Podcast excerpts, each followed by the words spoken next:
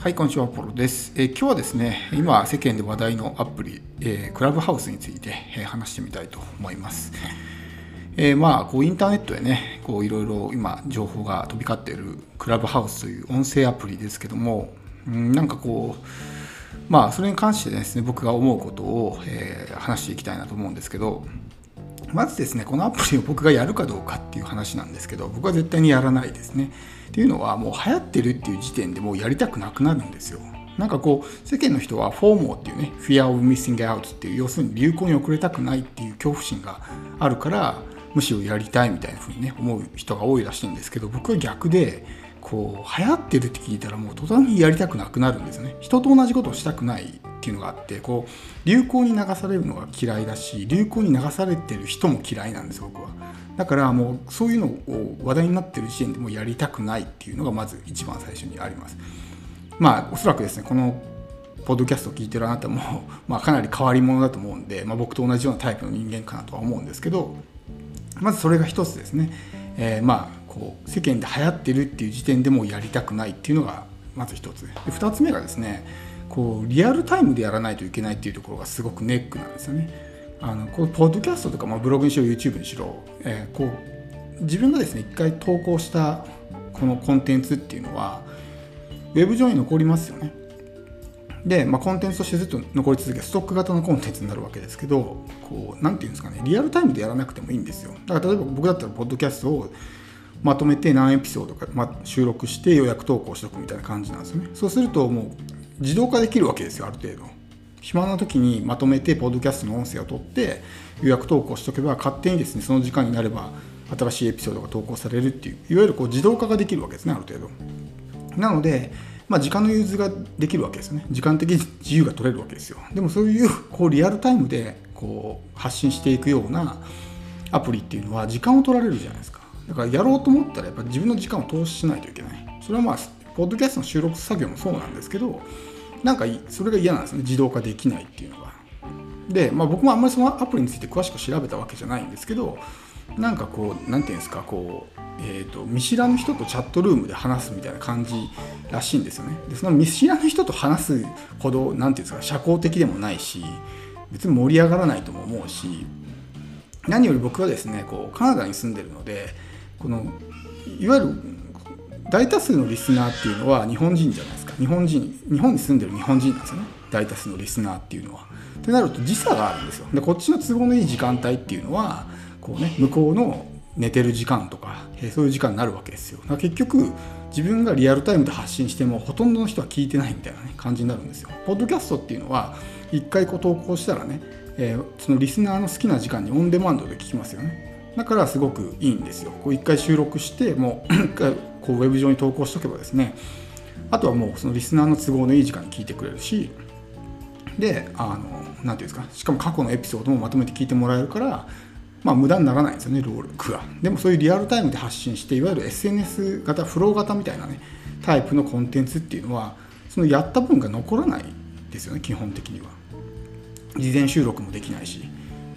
なわけですよ。だからすごく、うん、自分にはまず合わないなっていうのがすごくあります、まあ、一番はやっぱりみんなやってるからやりたくないっていうねのが一番大きいですけどでなんかこう招待制のアプリっていうふうに言われてるらしいんですよね。こう1人2人までかな。1人につき2人まで招待できるみたいな。おそらくその VIP 感を出してそこにですね価値を持たせようとしてると思うんですけど逆にそれをですねこううまくこう発信者側の心理をうまくまあ、あの利用してるというか承認欲求というかねあの自分は特別なんだみたいな風に思わせるっていう思惑が見え隠れしてるというかねその裏に、うん、でこうもらった人はなんか自分は選ばれた人だみたいな風に思われる感じがするんですけどなんかこう見てるとねもうツイッターとか見てるともう普通の一般の人にまで招待がいってるんでそこのプレミアム感がないんですよ。コンテンツ発信者のプレミアム感を出すんだったらあれやっぱりある程度ねその発信者をこう選別するというかある程度選抜しないと結局招待して普通の一般人でも発信できますよってなったらそこの招待制にする意味があんまりないと思うんですね。単純にオーディエンスを増やしたいだけであればもうパブリックに出した方がたくさんの人に聞いてもらえるからいいですよね。利用者としてもうリスナーとしてオーディエンスとして聞く場合であればわざわざ招待制にする必要はないわけですよ。発信者自分が発信する側になるからね、そういうある程度許可制にしたりとかしないといけないわけですけど結局許可制にしたところでまあ普通の一般人にまでそういうこう何て言うんですかあの正体がいってるんでプレミアム感はないですね。で一般人の話をどこまで聞きたい人がいるのかっていうのがあるんですよ。で、まあ、僕は結構このまあ音声コンテンツポッドキャストもそうだしオーディオブックもやってるんですけどあの、ね、みんな音声がいいいいっていう割にそっちは注目するけどなんかポッドキャスト注目しないんですよねそれがすごく謎なんですけどまあそういうね流行りに流されやすいというか、えー、人たちが多いとは思うんですけどあの何て言うんですかね音声をやってるとすごく、まあ、思うんですけど音声ってすごくあの動画よりも難しいんですよ。っていうのも喋りだけでそのリスナーを楽しませないといけないから動画ってねある意味簡単なんですよ。っていうのはある程度編集をしたりとかその自分のその動画その、えーと、背景とかそういうところである程度ですね小細工ができるんですよ。例えば多少つまんない動画でも編集で面白くすることってできると思うんですよ。あるいはこういうですねおしゃべりをする系の動画でも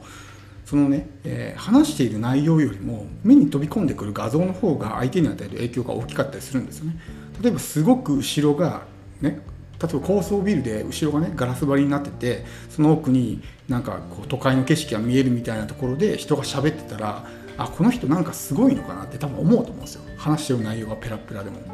で逆にもう部屋が散らかりまくっててすごいなんかこう脱ぎ散らかしてるような服が並んでるところで喋ってる人がいてその人がすごくねいいことを喋っててもなんかこの人の言うことね本当なのかよみたいなふうに思うと思うんですよ。それはやっぱりその映像の与える影響力が関係してると思うんですよね。だそういうところである程度ごまかしが効くんですよ。だ YouTube 動画でそういう一部のまあ、エセインフルエンサーみたいな人たちがこうやってるのはそういう効果も使ってるんですよね。後ろの画像をすごくなんか豪華にしてなんか整った金持ちが住んでそうな、ねえー、ところで撮影をしてこの人は権威性があるんだみたいな風に見せてそうするとそれがまずね前提にあるからその人の話してる話が多少薄っぺらくてもあこの人の言うことなら間違いないんだっていう風に信じるわけですよ。だから動画っていうのはそういうこう小細工が効くんでまあ比較的簡単なんですけど音声ってもう本当に音声しか入ってこないからもうこの喋りに全てがかかってるんですよね。でそのインプットできてない人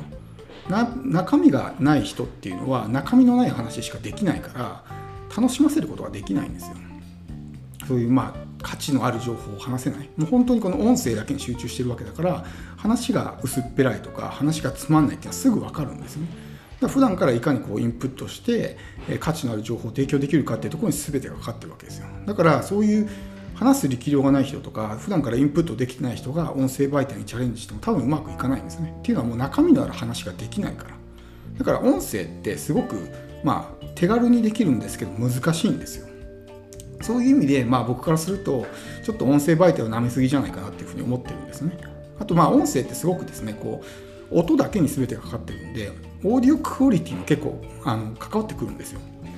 動画とかだとその映像に集中してるから多少ね例えば雑音が入ったりとかノイズが入ってもそんなに気にならないと思うんですけど音声コンテンツっていうのはもう耳に全てを集中してるからちょっとした物音とか今も多分ね後ろで赤ちゃんの声とか入ってたと思うんですけどそういうちょっとした音もやっぱ気になるんですよ。僕はやっぱそういう音を消すために BGM を入れてるっていうのもあるんですけどあのちょっとしたねピーポーピーポーっていう音とかそういうのも聞こえるわけですよね音声っていうのは。だから収録環境とかもちゃんと整えた状態で収録しないともう耳障りな音が入ってきたりするわけですよ。それだけ聞くのやめようみたいになるんですね。で特にやっぱりこの音声ってね一人喋りとか2人で喋る場合もそうですけどあのしっかりと打ち合わせをしておかないともう話がグダグダになるんですよ。だからこう音声媒体とかうん、ポッドキャストのインタビューとかもそうですけど事前にしっかりと打ち合わせをしてどういう質問をして大体これぐらいの時間で収録してみたいなのを事前にしっかりと詰めた上でやるんだったらいいんですけどなんかこう行き当たりばったりで素人がそういうことをやってもまあグダグダになって終わりみたいな感じなんですね。うん、だからそのクラブハウスっていうアプリもちょっとどうなのかなっていうふうに僕は思うんですよね。おそらく一般人の話を聞きたい人はあんまりいないしいたとしても話がグダグダになる。特にその見ず知らずの相手といきなり喋るってやっぱハードルが高いと思うんですね、うん、そうするとやっぱり、うん、全然こう盛り上がらないんじゃないかなみたいなふうに思うんですよ、うん、なのでまあ、僕はやらないしなんかその、うん、なんでクラブハウスはそんな注目してポッドキャスト注目する人いないのかな？とかオーディオブックとかね。めちゃくちゃこうブルーオーシャンなのにやらないんですよね。そういうなんかポッドでのプラットフォームにはすごく飛びつく割にね。それが謎なんですけど。まあとにかく僕はそういう面もあってクラブハウスはやらないし聞かないとは思うんですけど。まあちょっとね音声媒体っていうものをもうちょっとこう何て言うんですか？理解できてる状態でやるならいいですけど、うん、なんかあんまりその辺も理解できずになんかなんとなく流行ってるからやろうみたいな人ってやっぱまあ続かないと思うんですね。そのどういうことを発信するのかとかそういうこともしっかり詰めていかないといけないし本当にねこの話の内容に全てがかかってる自分の話し方とかそういうものに全てがかかってるってことを考えないとね、映像とかで今までごまかせてた例えば YouTuber とかがここに入ってきて一人喋りをして、えー、楽しませれるかって言ったらちょっとそれは難しいかもしれない例えば芸能人的な感じでもうその人にねタレント性があってその人自身に価値があってその人の話を聞きたいっていう人がいるんであればつまんない話をしてもリスナーは集まりますけどそうじゃない人が話だけで勝負しようとしてもやっぱり中身のない話しかできなくなるんで僕はねちょっと、うんうん、どうなんだろうっていうふうに思うんですね。ポッドキャストはまあ自動化ができるし、まあ、コンテンツもね積み上がるし僕には合ってるんですけどそのクラブハウスっていうアプリは僕はちょっと合わないかなと。なんかこうはやみんなが騒いでるのをちょっと遠くから僕は冷ややかな目で見てるような感じなんですけど、うん、まああのね楽しんで、まあ、その人たちが楽しんだらそれでいいかなとは思うんですが、まあ、この、えー、ポッドキャストを聞いてるあなたはおそらく、まあ、僕に近いタイプの人間だと思うんで、まあ、あの利用するかどうかをねお好きに決めてもらったらいいんですけどまあちょっと僕はね、えー、まあ、特に日本人には合わないんじゃないかなっていうふうにすごく思います。まあ、音声媒体の難しさとかそういうところもね、えー、しっかりと理解した上で始めないと結局グダグダになって長続きせずに終わるみたいな、えことになると思うんでしっかりとですねその辺も理解してみてほしいと思います。では今日は以上です。